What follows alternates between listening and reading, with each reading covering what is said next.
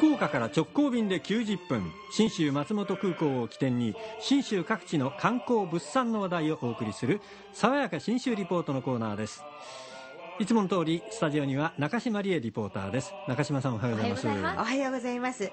今日は長野市の松代。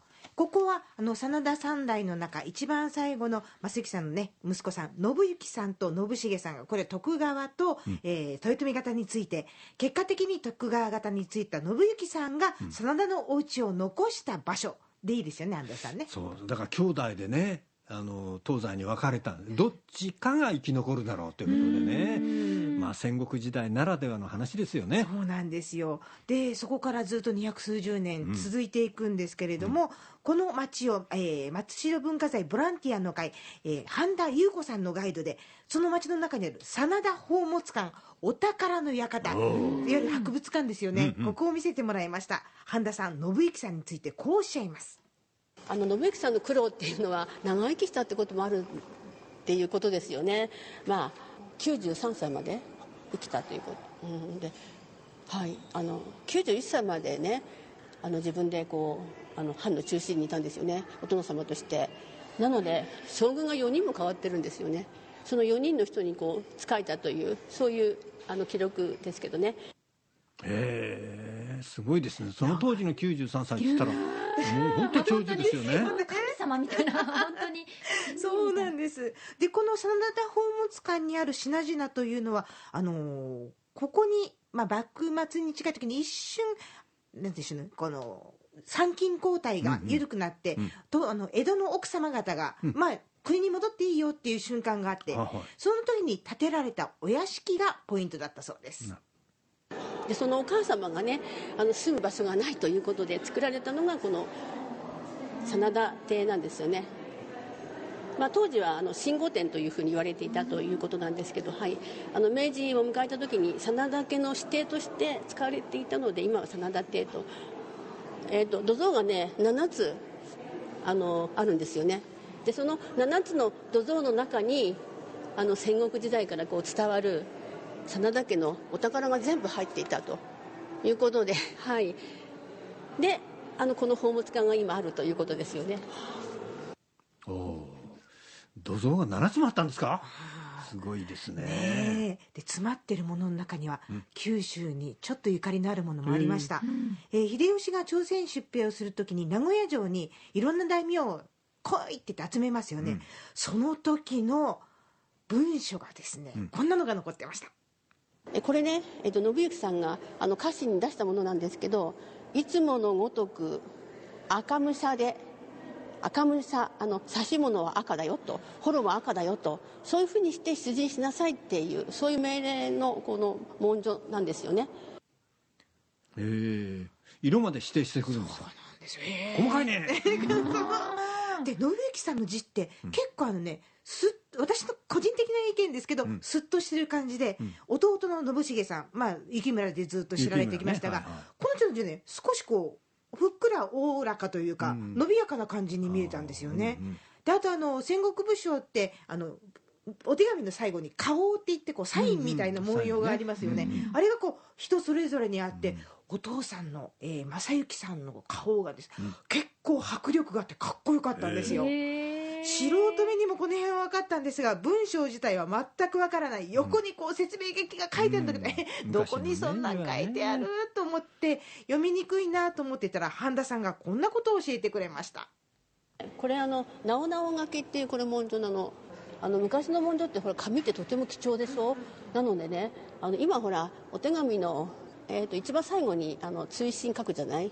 でもね昔は違うんだよね。付け足して追伸を書くときにこう本文のね間に書くんですよね。これななお、うん、若干太めのこあそうですそうです。そう。でずっとほら全部入ってるじゃない？本文の間に全部、はい、あの薄めのそうそうそうそうですそうですそうです。これねあの「なおなお書き」っていうそういうお手紙の書き方なんですよね。英語で言うと PS は？そう本文の中に入ってるわけ。入ってるんだ。から一行ごとに本文追伸本文追伸ってなって通りで分かんないはずですよね。ちょっと賢くなって気分が良くなったらついに素敵な甲冑を見つけました。結構ダークな色合いの甲冑なんです、これはあの信行さんが使っていたと言われる甲冑なんですよねでこれあの信行さんの時代って言ったら戦国時代末期でしょ？で戦国時代末期ってねこういうあの唐の中国のねあの養殖についている人があの被っていた唐冠をちょっと模して作った兜なんですよね。あの大体兜って言ったらほらこう丸くてあのあの前立てと言ってね前にこうなんかつけるようなそういうのがあの主流なんですけどこれは刀冠を模してで豊臣秀吉もこういうのがとても好きだったということですけどね。はい。でほら前立ての代わりに後ろにこう後ろ盾と言われるものがついていてあの唐草模様のね間に六紋線が施されていますよね。本当だ、ね。入ってる入ってる。入ってま入ってますよねでこれねあの脅しの糸が萌え木色。なので萌え木糸脅しの具足というふうに言われてるんですけどね。実はこれあの紺だったらしいんです。でも真田家がねあの享保年間にちょっと直したということで。そうですか。へえ。そんなのやっぱり文章が残ってるんですよね。うんそうなんですよ。直しましたっていうのが、でよくよく見るとこう片当てとかにも六紋線がこう散りばめてあったりとか、面白いな説明されなきゃ分かんないなってしみじみ思いました、あの松代ってこういうボランティアの会の皆さんのガイドがすごい詳しいので、松代に出かけたらぜひお知恵を借りながら旅していただきたいと思います。真田宝物館戦国ファンには絶対おすすめです。で真っ白城もなかなかいいところですもんね。もともとは海津城でしたっけ、あそうそうそうそう、川中島の時に、えー武田方の本拠地だったところ、こういうことを考えながら見るのも楽しいです、はい。松代に行く時も FDA 富士ドリームエアラインズの直行便でひとっ飛びして出かけてください。90分で信州松本空港まで福岡空港から1日2往復で結ばれております。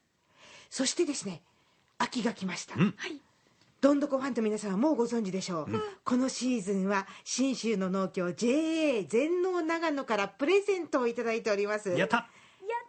リンゴです。うん。美味しいんだな。そうなんですよ。ちょうどね、今の季節ってあの、秋に映画の A って書いて、えー秋梅っていうのが出てますね。他のリンゴに比べて、すごくね、真っ赤でね、濃い色なんですよ。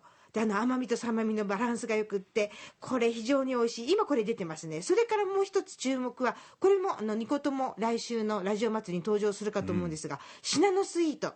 あの、明るい赤色で、すんごいもうね、酸味がほとんどないって言っていいと思います。はい。あ、大好きですあ、そうですか。あの甘いこう甘みがね、なんとも嬉しくなりますが、今週はですね、このシナノスイート。あきこさんの大好きなシナノスイート10キロを5名の方にプレゼントいたします。10キロですからね10キロたくさん入ってますからはい。ぜひご応募ください。えっ、と、応募はメールとファックスと、それからおはがきでお願いします。はい、えー中島理恵リポーターでした。そしてさ、このおご応募のご応募なんですが、はい秋葉ます。えシナノスイート10キロを5名様にプレゼントします。うん。メールはすべて小文字ですよ。ドンアットマーク RKBR.jp don アットマーク RKBR.jp ファックスは092-844-8844 092-844-8844おはがきは郵便番号814-8585どんどこサタデーリンゴプレゼント係まで。来週10月18日水曜日の、えー、消印有効とさせていただきます。爽やか新州リポートでした。